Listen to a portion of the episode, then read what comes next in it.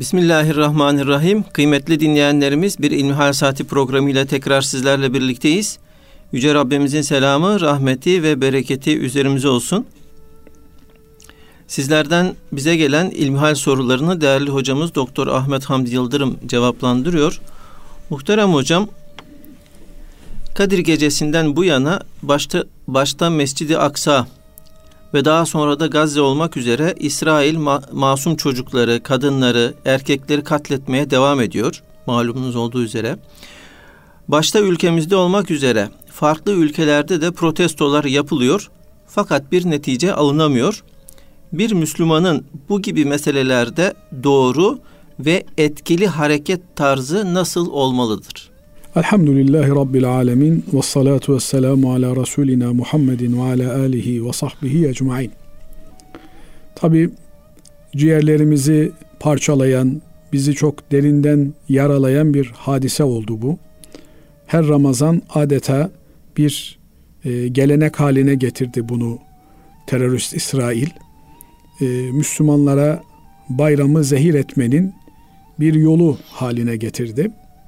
Diğer taraftan Ramazan-ı Şerif'in e, Efendimiz Aleyhisselatü Vesselam'ın hayatından beri Müslümanlar için zafer ayı olduğunu da görüyoruz. Burada tabi e, büyük bir terörist yapı var.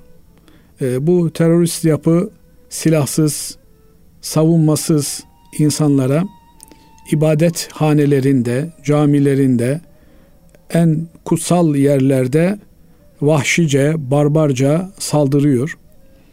E, camilerin kapatılması, ezanın susturulması, e, Kur'an'ın susturulması için elinden gelen gayreti yapıyor.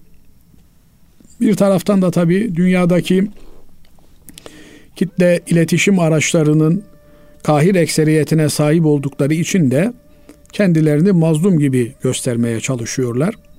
Fakat İşin iç yüzüne bakıldığında özellikle de son yaşanan olaylarda e, Kudüs'te Mescid-i Aksa'ya komşu olan e, Şeyh Cerrah adındaki bir mahallenin sakinlerini efendim orada e, oturanları evlerinden çıkartıp buraya e, kendi insanlarını yerleştirmek gibi bir işgal eylemini sürekli e, uyguluyorlar.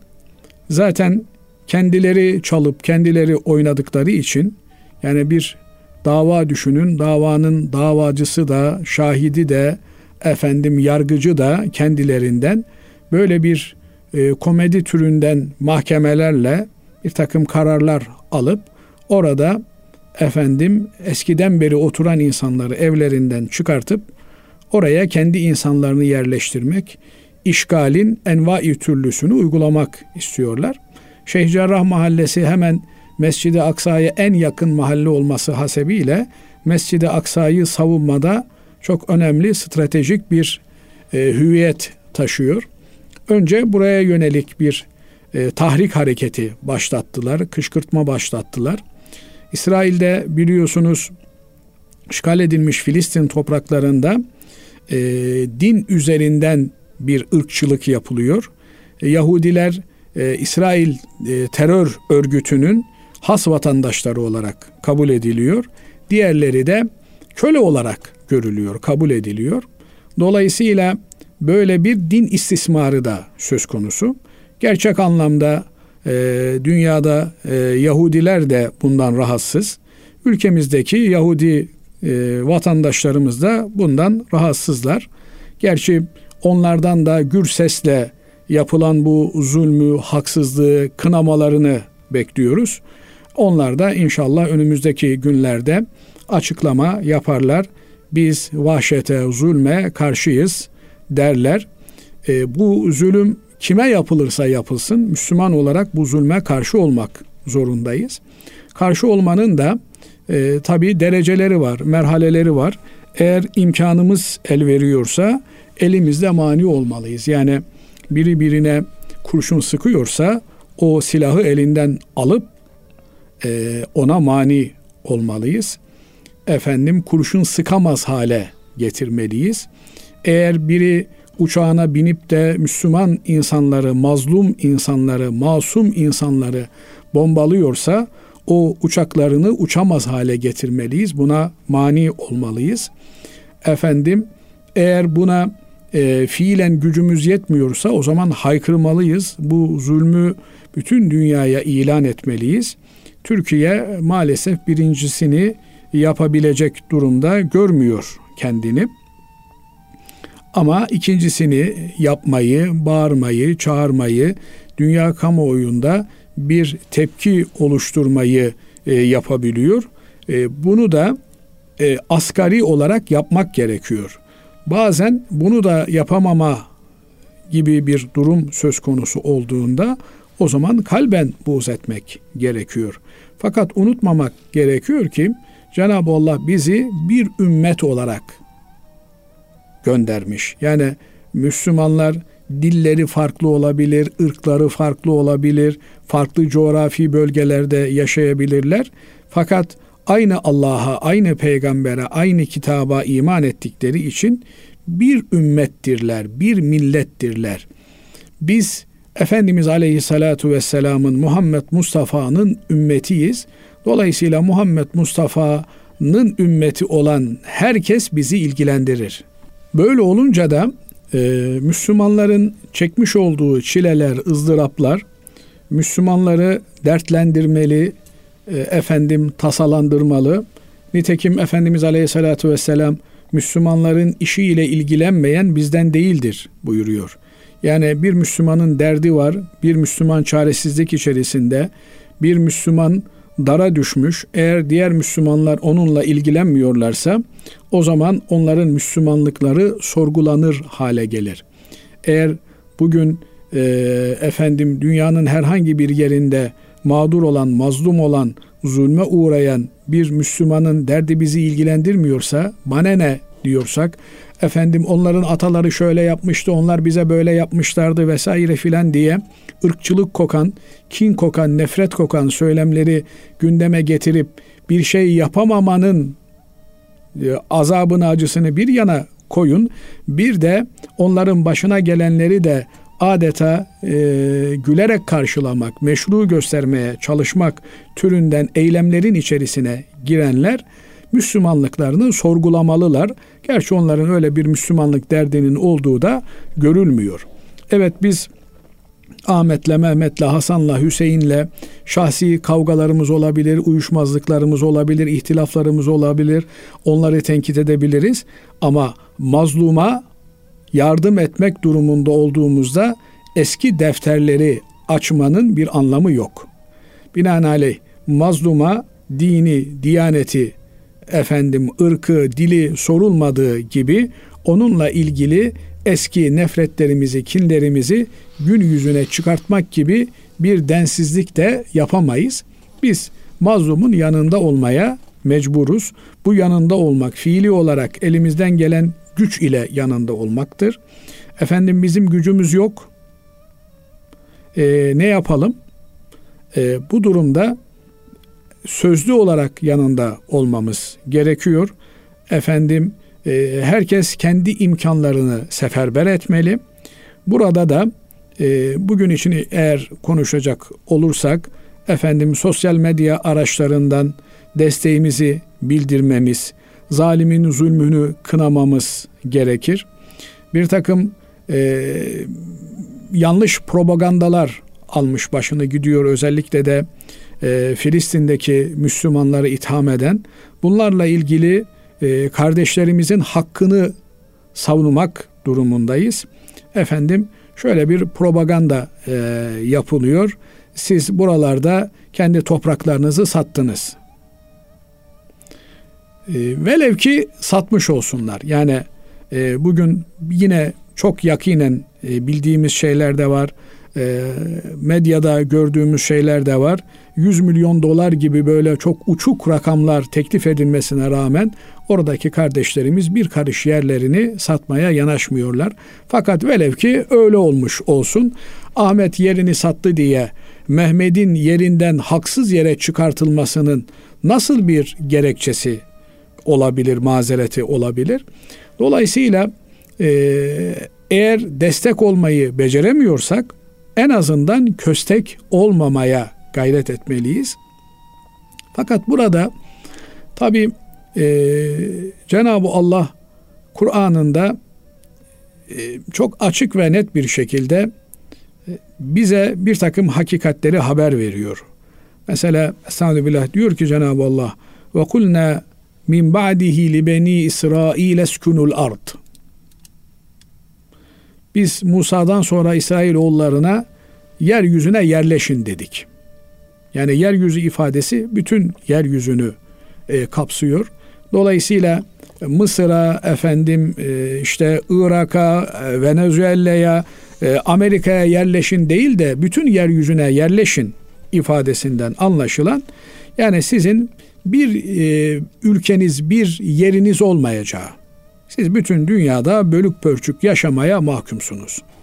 Sonra ayetlerin devamına baktığımız zaman فَاِذَا جَاءَ وَعْدُ الْآخِرَةِ جِئْنَا بِكُمْ لَف۪يفًا Son vaat geldiğinde sizi bir araya toplarız diyor Cenab-ı Allah. Yani bütün yeryüzüne dağılmış olan e, Yahudileri bir araya getiririz. E, bu bir araya geldiklerinde de e, onlar yine ayeti kerimenin ifadesiyle in ahsentum ahsentum feli enfusikum. Eğer iyi davranırsanız yani e, adaletli olursanız o sizin devletinizin bakası içindir. Fakat görülen o ki e, burada gasp ettikleri topraklarda, işgal ettikleri topraklarda yani gelmiş seni evinden çıkartıyor. Yani o kadar böyle e, acı şeyler e, duyuyoruz, görüyoruz ki e, silah zoruyla, polis gücüyle geliyor evinden e, Müslümanı çıkartıyor ve oraya tamamen din temelli bir ayrımcılığın ürünü bir Yahudi'yi getirip yerleştiriyor. Ondan sonra da sizin evinizi işgal eden bu kimseye hizmetçi olmanızı sizden bekliyor. Böyle aşağılık, insanlık dışı. Sonra tabii baktığınızda e, medeni dünya diye geçinen işte Amerika'sı olsun, Avrupa'sı olsun bunların da e, medeniyetlerinin daha doğrusu medeniyetsizliklerinin temelinde sömürü olduğu için kendi göreceli zenginliklerini e, diğer ulusların sömürülmesine borçlu oldukları için bu tür sömürü onlar için kınanacak bir şey gibi gözükmüyor. Onun için e, Batı'nın ve Amerika'nın e, pragmatist tavırları her daim güçlüden yana olmalarıdır. Böyle olduğu için de bakıyorsunuz işte İsrail terör örgütünün bayrağını kendi binalarına, resmi kurumlarına ve kuruluşlarına e, çekiyorlar. Onun sözcülüğünü yapıyorlar ve adeta e, İsrail'in e, Yahudi olmayanları öldürme hakkı vardır diyorlar. Fakat unuttukları bir mesele bu öldürme hakkını Yahudiler kullandıklarında onların da başının yanacağıdır. Dolayısıyla e, halklar, uluslar, özgür düşünebilen insanlar bu zulme haykırırken bir takım devletler başta e, İslam coğrafyasında kurulmuş olan yapay devletler bu zulümden tarafa görünüyorlar. Burada e, yine ayetlere baktığımızda müjdenin şöyle olduğunu görüyoruz. Cenab-ı Allah bizim kullarımız onların hakkından gelecek diyor. İbaden lena. Biz onlara bizim kullarımızı göndeririz diyor. Yani Allah'a kul olanların, Allah'tan başka e, şeylere kulluk yapmayanların. Bugün görüyoruz ki Gazze'deki Müslümanlar e, Allah'a kul bir nesil yetiştirmişler. Allah'a kul olmuşlar. Onca e, şehit vermelerine rağmen, e, her şeylerini kaybetmelerine rağmen sarsılmaz bir imanla mücadele ediyorlar. Bu arada tabi yeri gelmişken şunu da söyleyeyim. Dünyanın mesela çok zengin e, ülkeleri var, Müslüman ülkeleri var. Milyar dolarlık efendim silah sanayine yatırım yapan ülkeleri var. E, milyarlarca dolar e, silahlanmaya harcayan ülkeleri var.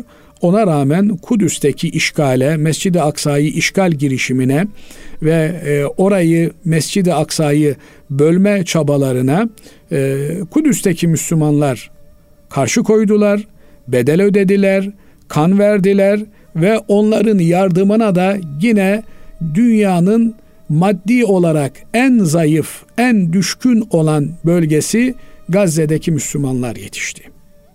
Ve orada yapılan haksızlığa ellerindeki ilker füzelerle karşılık verdiler.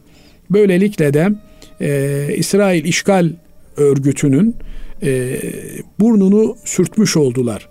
Evet e, çok ağır bedeller ödendi. E, efendim bir işgalci öldürülürken karşılığında belki de onlarca Filistinli şehit oldu. Fakat zulme karşı susmak, zulme karşı sessiz kalmak, zulme karşı seyirci kalmak Müslümana yakışır bir tavır değildir. Ben yaşayayım, susayım ama yaşayayım, susayım ama evim sağlam kalsın, ben ses çıkartmayayım, alkış tutayım hatta, bana dünyalık makamlar, mevkiler verilsin türünden bir çaba, bir Müslümana yakışacak bir durum değildir. Dolayısıyla e, Müslümanların e, bedeli ne olursa olsun zulme karşı sessiz kalmamaları gerekir. Bu bedeli Müslümanca eşit olarak bölüştüğümüzde e, zulmün biteceğini unutmamamız gerekiyor. Fakat e, maalesef zalimlerin güç aldıkları nokta bizim Müslümanlığımızın zayıflığı olmaktadır. Evet, e, şehit manzaralarını gördüğümüzde işimiz sızlıyor. Fakat kendi konforumuzdan, kendi hayat tarzımızdan hiçbir şey değiştirmiyoruz. Yani Allah'a kul olmanın, duası makbul bir insan haline gelebilmenin yollarını ve usullerini araştırmıyoruz maalesef. Oysa hiç olmazsa Cenab-ı Allah buyuruyor ki dua edin ben duanıza evet diyeyim, icabet edeyim, duanızı kabul edeyim. Duası kabul olunabilecek bir kıvama nasıl kendimizi getirebiliriz? Ve Cenab-ı Allah'a yalvarıp yakarabilir miyiz? Secdede gözyaşı döke kardeşlerimiz için dua edebilir miyiz? Efendim bizim duamızın onlara ne faydası olacak? Bizim duamızın önce bize faydası olacak.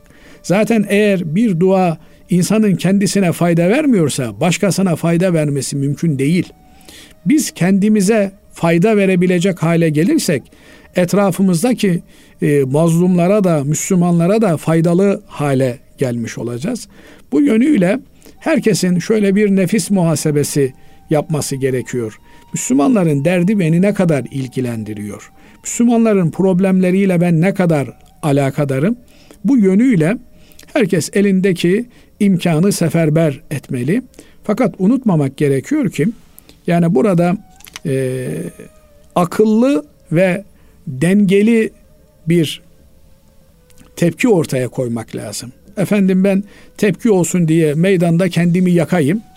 Ya zaten yanan çok. Yani adam bir bomba atıyor, her tarafı yakıyor, yıkıyor. Medeniyetsizliğin e, dik alası burada görülüyor. Dolayısıyla böyle bir barbarlığın, böyle bir vahşetin karşısında verilecek tepki insanın kendisini yakması, memleketinde efendim e, kamu mallarına zarar vermesi şeklinde olmamalı. Daha akıllı, daha düşmanın canını yakacak bir şekilde bir tepki tarzı geliştirilmeli. Bir defa e, unutulmamalı ki Efendimiz Aleyhisselatü Vesselam'ın Meymune validemize söylediği oraya gidin namaz kılın olmazsa e, kandillerinde yakılmak üzere Efendimiz zeytinyağı gönderin ifadesi kandillerde zeytinyağının yakılması yani kandillerin ışıklandırılması e, Mescid-i Aksa'nın görünür hale gelmesi anlamına geliyor. Yani düşünebiliyor musunuz? Namaz kılamadığınız yeri ışıklandırıyorsunuz. Yani bırakın hani namaz kıldığınız yeri ışıklandırırsınız. Bunun bir anlamı var ama namaz kılamadığınız yeri ışıklandırıyorsunuz. Niye? Baktıkça hasreti içerin içinizi yaksın diye. Yani o kandili gördükçe, o ışığı gördükçe içiniz burkulsun diye. Dolayısıyla yani e, her Müslümanın e, Allah'a iman etmiş olan, mazlumun yanında olma derdi taşıyan Müslümanın e, evinde mazlumlarla beraber olduğunu gösterir. Efendim bir köşesi olması lazım. Yani aklıma bu geliyor şimdilik. Ne bileyim bir Doğu Türkistan bayrağını, efendim bir e, Suriye hatırasını, bir Yemen hatırasını yani buralarda zulüm var, buralarda haksızlık var, buralarda Müslümanlara efendim e, katliamlar uygulanıyor. Bir Mescid-i Aksa, bir Gazze, bir Filistin hatırasını, çocuklarının, ailesinin hatta evine gelen her ziyaretçinin işte o e, panonun önünden geçerek onların da bir an hislenmelerini sağlayacak. Efendim içine düştüğümüz böyle aşırı lüks ve israfı engelleyecek. Yani dünyada nice e, açlıkla mücadele eden Müslüman ülkeleri var. Yani bir yandan tamam bakıyoruz e, barbar bir yapı, bir örgüt, bir terör e, işgalci gücü Müslümanları silahla öldürüyor. Diğer taraftan bakıyorsunuz Müslümanlar açlıktan ölüyor. Tamam buraya silah gönderemiyoruz. E buraya buğday da mı gönderemiyoruz? Yani buraya yardım da mı edemiyoruz? Dünyada bütün dertli olan, muzdarip olan Müslümanlarla hemhal olmanın, onlarla aynı acıyı paylaşabilmenin adıdır Müslümanlık. Yoksa ben konforuma bakarım, efendim ben işte Allah namaz kıl demiş, oruç tut demiş. Bu bedeni ibadetlerimle e, yetinirim. E, başkasını etlisine, sütlüsüne karışmam diye bir İslam öğretmiyor bize Hazreti Peygamber aleyhissalatü vesselam Efendimiz. Allah için ağlamanın e, anlamı Allah'ın kullarına yardım edebilmek ve onların yaralarına merhem olabilmek için çırpınmaktır. Yoksa sabahtan akşama kadar Allah Allah diye ağla. Ama yanındaki komşun açlıktan e, ızdırap çekiyor olsun. Efendim hemen yanı başındaki bir ülkede insanlar e, katliama maruz kalıyor olsun. Dolayısıyla Müslümanlar oturup e, ne yapacaklarını konuşmalılar. Ya konuşuyoruz konuşuyoruz ne oluyor? Samimi olarak konuşsak, samimi olarak dert etsek, vellezine cahedu fina. Cenab-ı Allah buyuruyor ki bizim yolumuzda cihad edenler, mücadele edenler, gayret gösterenler, samimi bir şekilde, her şeyini vermeye hazır bir şekilde oturanlar lenehdiyennehum subulene onlara bize çıkan yolları biz gösteririz diyor. Yani biz samimi bir şekilde niyet edersek ki e, görüyorum Gazze'deki Müslümanlar hakikaten Allah'a kul olmayı becerdikleri için, samimi olarak gayret ettikleri için hiç kimsenin aklına gelmeyecek şekilde direnişe devam ediyorlar. Bu Allah'ın bir lütfudur, bu Allah'ın bir fadlıdır. Bunlara sevinmesi lazım bir Müslümanın. Bundan övünç duyması lazım, gurur duyması lazım. Elhamdülillah buradaki Müslüman kardeşlerimiz ölüm korkusunu öldürmüşler ve Allah için ellerinden gelen her şeyi yapmaya amade durumdalar ve yapıyorlar. Onlara duacı olmak ve nasıl destek olunabileceği noktasında gündemler oluşturmak da asgari olarak bizim boynumuzun borcudur. Cenab-ı Allah inşallah kardeşlerimize yardımcı olabilecek, bütün dünyadaki mazlumların yanında olabilecek gücü, kuvveti, maddi manevi imkanları bize lütfeder. En azından biz bu yönüyle e, kendi adımıza üzerimize düşen yönüyle imtihanı e, kolaylamış oluruz diye ümit ediyorum. İnşallah hocam. Allah razı olsun. Teşekkür ederiz. Kıymetli dinleyenlerimiz, e, şimdi kısa bir araya gidiyoruz. Aradan sonra kaldığımız yerden devam edeceğiz. Kıymetli dinleyenlerimiz İlmihal Saati programımıza kaldığımız yerden devam ediyoruz. Muhterem hocam dinleyicimiz bize şöyle yazmış küfre rıza göstermenin dinden çıktı, çıkardığını bir yerde okumuştum. Benim bazı arkadaşlarım dinden çıkartacak kelimeler kullanıyorlar. Mesela bana vahiy geldi diyerek şaka yapıyorlar. Ya da kadere isyan içeren sözler kullanıyorlar. Ben bu sözlere kalben karşı çıksam ancak onları sesli bir şekilde uyarmaz isem küfre rıza göstermiş olur muyum? Şimdi tabi e, bu iman meselelerinde çok ihtiyatlı olmak lazım. Şöyle bir temel prensibimiz var. E, sözün dolaylı olarak gidip ulaştığı yer e, sözden bir hüküm olarak çıkartılmaz.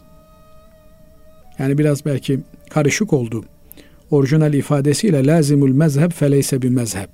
Yani bir sözün dolaylı anlamı direkt olarak o sözün anlamı gibi gösterilmez.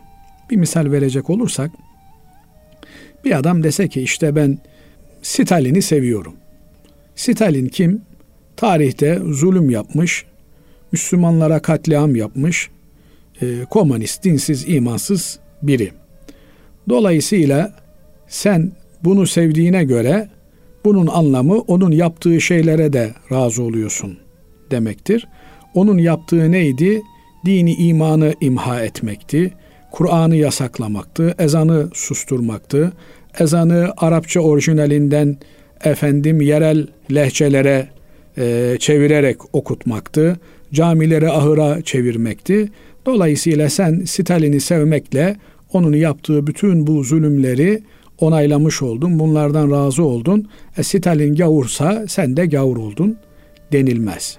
Mümkün ki adam Stalin'in işte gözlerinin maviliğini seviyordur.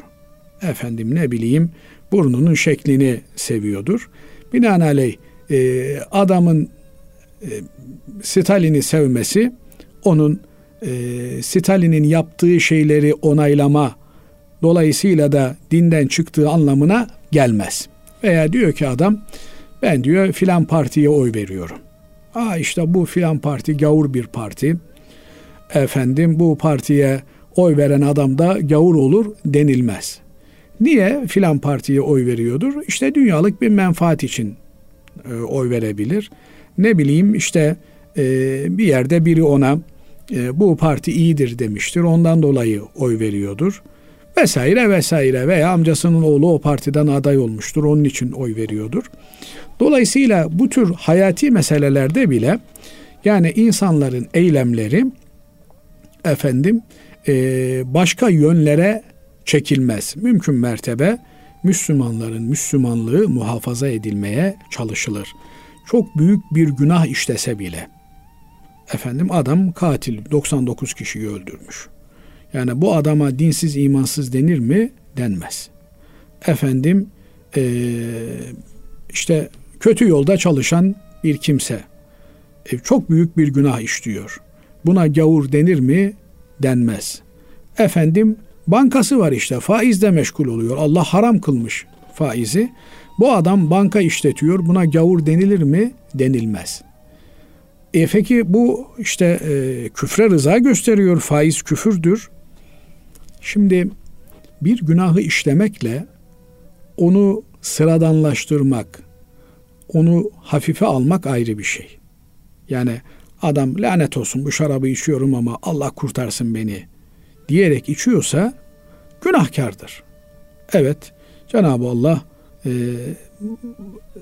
istiğfar ederse adam affeder etmez Allah'la onun arasında bir iştir.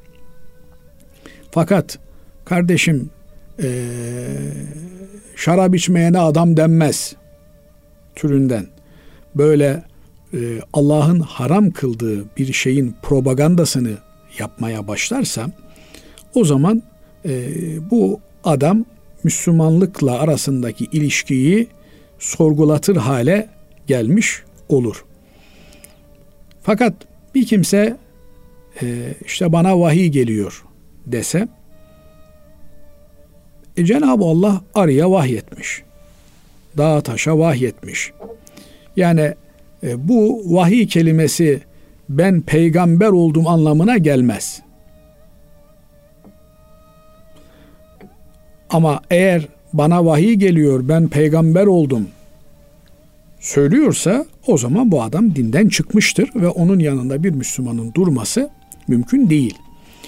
Ama yani Cenab-ı Allah bana ilham ediyor, benim aklıma getiriyor derse bir insan, e, Cenab-ı Allah bizi yarattı. Nihayetinde bizim her yaptığımız işin Cenab-ı Allah'la bir e, meşiyet düzeyinde bağı vardır. Cenab-ı Allah dilemese hiçbir şey olmaz.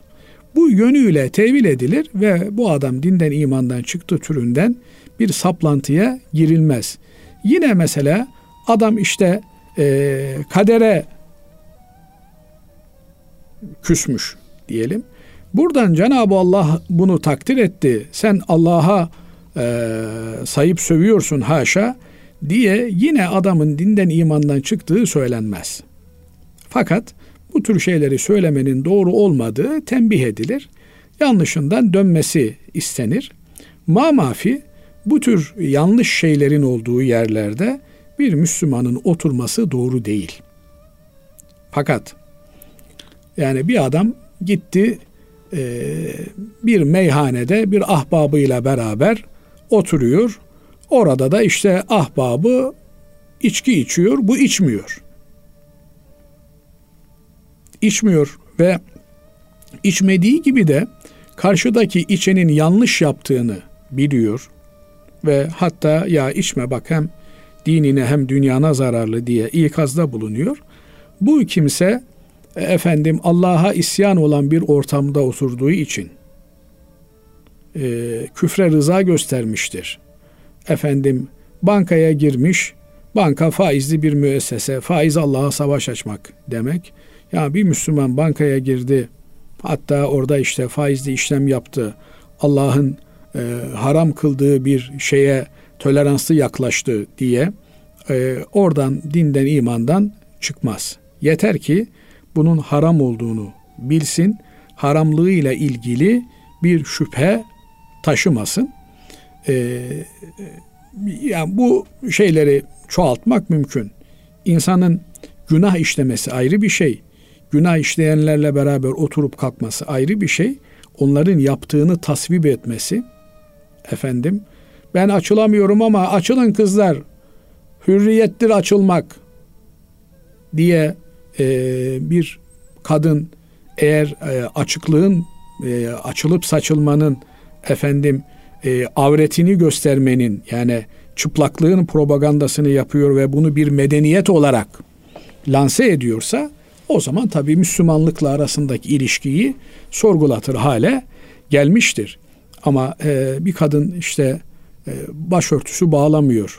Fakat bunun ezikliğini taşıyor. Efendim Allah'ım bana başörtüsünü bağlamayı emretti. İnşallah bir gün ben de bağlarım diye e, düşünüyorsa bu başını bağlamadı. Dolayısıyla e, Allah'ın örtünme emrine karşı geldi, dinden imandan haşa çıktı diye bir bakış açısı doğru olmaz.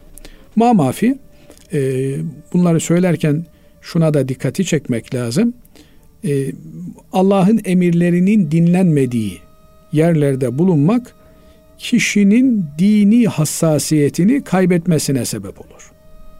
Nitekim İmam Rabbani Hazretleri 163. mektubunda diyor ki e, Müslüman olmayanlarla oturup kalkmak, Müslüman olmayan veya Müslümanca yaşamayan insanlarla bir arada bulunmak, işte bugün düşünün dizileri seyretmek, sinema filmlerini seyretmek, yani işte Hollywood, Bollywood filmlerini seyretmek, televizyonlarda her akşam karşı karşıya kaldığımız sahneler, efendim e, imanla, İslam'la alakalı sahneler değil. Saatler geçer seyredersiniz. Bir tane namaz kılan insan çıkmaz dizilerde. Bir tane eline Kur'an alan insan çıkmaz. Allah diyen çıkmaz. Ama her türlü haramın işlendiği, Müslümanlıkla alakası olmayan efendim bir hayatı sabah akşam seyrederiz. Çocuklarımıza seyrettiririz. Diyor ki İmam Rabbani Hazretleri 163. mektup diye üstüne basarak söylüyorum arzu edenler mektubun tamamına da bakabilirler. Müslümanların bu tür gayrimüslimlerle beraber oturup kalkmalarının doğuracağı asgari zarar Allah'ın dininin onlara tatbik edilemeyeceği yani Allah'ın dininin bir daha egemen olamayacağı. Kardeşim artık nerede o Hazreti Ömer dönemindeki gibi Müslümanlık yeryüzüne egemen olsun. Efendimiz Aleyhisselatü Vesselam dönemindeki gibi Müslümanlar yeryüzüne adalet dağıtsın. Vallahi mümkün değil diye bir e, mağlubiyet psikolojisinin içine düşerler. Bugün bütün dünya işte konuşmaya çalıştık. İsrail zulmüne karşı İsrail'i destekliyor. Niye? Onun yenilemeyecek bir güç olduğunu düşünüyor. Ama Gazze'deki bir avuç Müslüman yenilemeyenin sadece Allah olduğunu La galibe illallah Allah'tan başka galibin olmadığını Allah'la beraber olanın galip geleceğine iman etmişler ve ona göre mücadele veriyorlar. Eğer onlar da bizim gibi televizyon seyretseydiler, onlar da bizim gibi Amerikan dizilerini, İsrail dizilerini seyretseydiler, bugün bu direnişi gösteremezlerdi, bu başarıyı elde edemezlerdi. Dolayısıyla küfre karşı, zalime karşı, zulme karşı karşı durabilmek için, güçlü olabilmek için önce onlarla her türlü ilişkimizi, özellikle de kültürel ilişkilerimizi sonlandırmamız gerekiyor. Sen sabah akşam zalimin şarkısını dinleyeceksin, zalimin filmini seyredeceksin, zalimin dizilerini izleyeceksin, zalimin televizyonlarına bakacaksın, gazetelerini okuyacaksın, haber kanallarından besleneceksin. Ondan sonra kahrolsun, mahrolsun diye bir şeyler yapmaya çalışacaksın. Olmaz. Küfürden beslenen bir insanın küfürden gıdalanan, küfürden kendine güç devşiren bir insanın küfre karşı, zulme karşı, haksızlığa karşı haykırması mümkün değildir. Onun için e, tasavvufta çok güzel bir ifade vardır. Haramdan beslenen bir kalp ibadetten zevk almaz. Aynı şekilde küfürden beslenen bir insan da hakkın, hakikatin lezzetini, gücünü, kuvvetini hissedemez. Onun için yapılması gereken belki en öncelikli şey haramla olan, zulümle olan, küfürle olan bütün ilişkilerimizi sonlandırmamızdır. Bu ilişki efendim kılık kıyafetimizden tutun da evlerimizdeki yaşantı biçimimize varıncaya kadar böyle devam eder. Ne zaman Müslüman gibi yaşarız, Müslüman gibi düşünmeye başlarız. Ne zaman kafirle aramıza bir mesafe koyarız, o zaman Müslümanlığın izzeti, şerefi, onuru bizde görünür, görünmeye başlar. Onun için e, elbette küfre rızamız yok. Fakat bir Müslüman günaha düştü diye de onu kafir olarak yaftalamak e, ancak saflarımızı dağıtmak ve bozmak olarak görülür. Günaha düşmüş olan bir Müslümana karşı vazifemiz onu daha çok çukura batırmak değil, onu oradan kurtarıp çıkarmak olmalı. Evet hocam Allah razı olsun.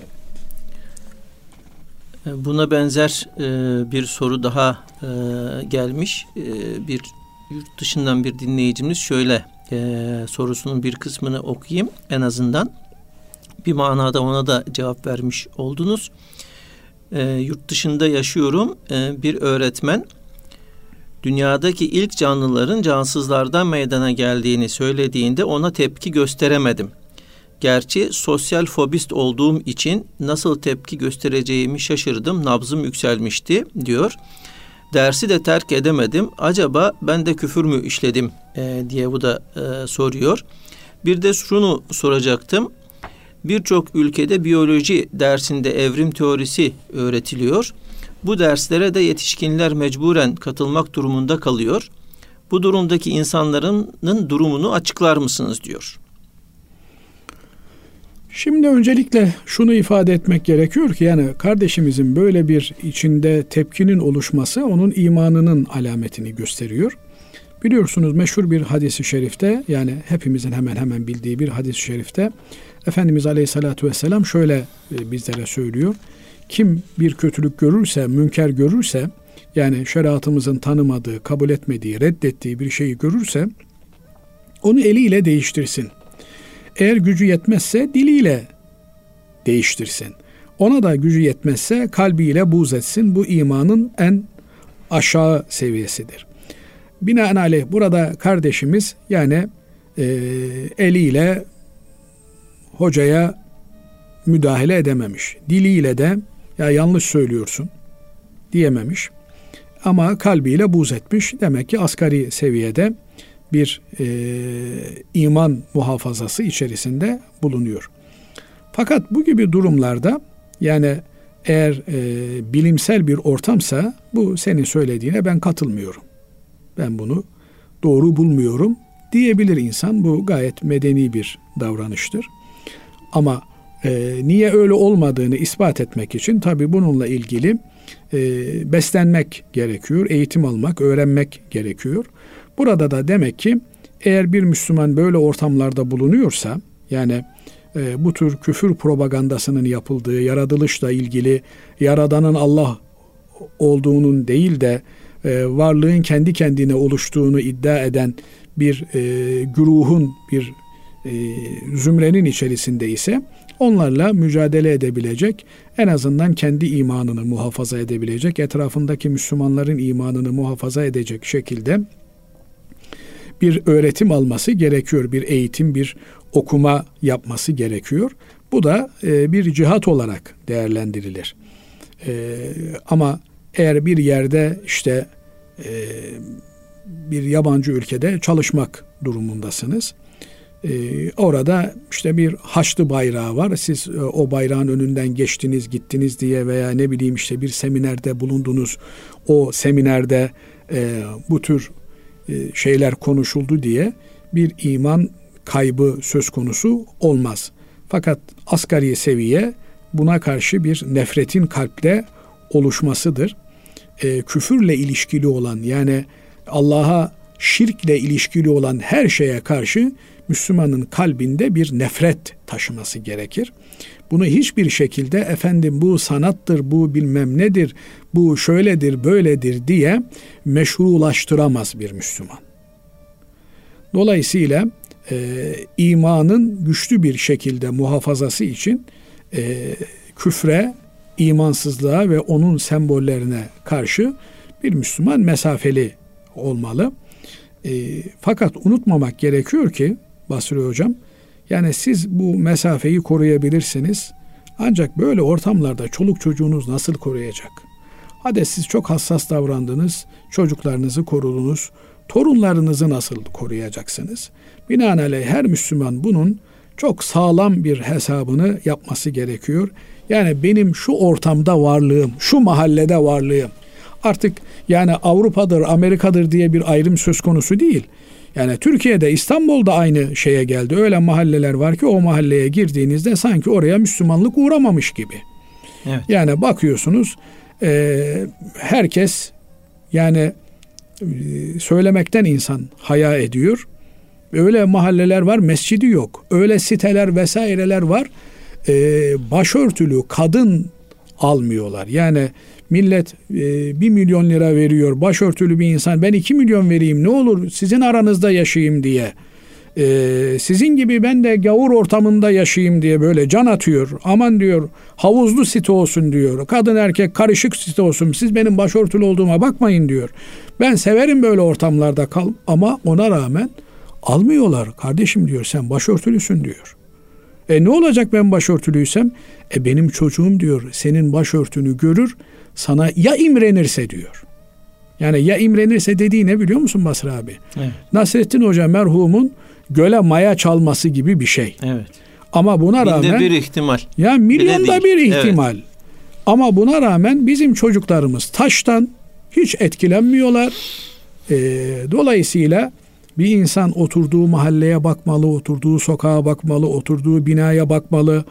Efendim benim param var ben niye lüks bir yerde oturmayayım?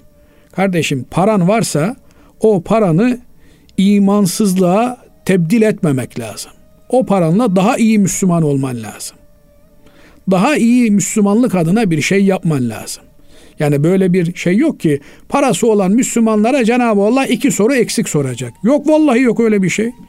Kimin ne kadar parası varsa hesabı o kadar olacak. Kimin ne kadar ilmi varsa hesabı o kadar ağır olacak. Kimin ne kadar Allah ona nimet vermişse hesabı ona göre olacak. Dolayısıyla e, Müslüman çocuğunu gönderirken aman kaliteli eğitim alsın. Ya kardeşim kaliteli eğitim alsın da asıl eğitim Allah'ını bilmesi bu çocuğun. Yani bu çocuk Allah'ını bilmedikten sonra Pilot olsa ne olur? Gider bir Müslümanı bombalar işte. Doktor olsa ne olur? Gider bir Müslümanı zehirler. Biyolog olsa ne olur? Gider işte bir mikrop üretir, insanlığın başına bela eder. Cenab-ı Allah iyilerle beraber olunuz diyor. Salihlerle, sadıklarla beraber olunuz diyor. Bu her yönüyle böyle olmalı. Bir Müslüman da buna dikkat etmeli. Allah razı olsun. Allah razı olsun hocam. Teşekkür ederiz. Kıymetli dinleyenlerimiz e, bugünkü programın sonuna ermiş bulunuyoruz. Hepinizi Allah'a emanet ediyoruz efendim. Hoşçakalın.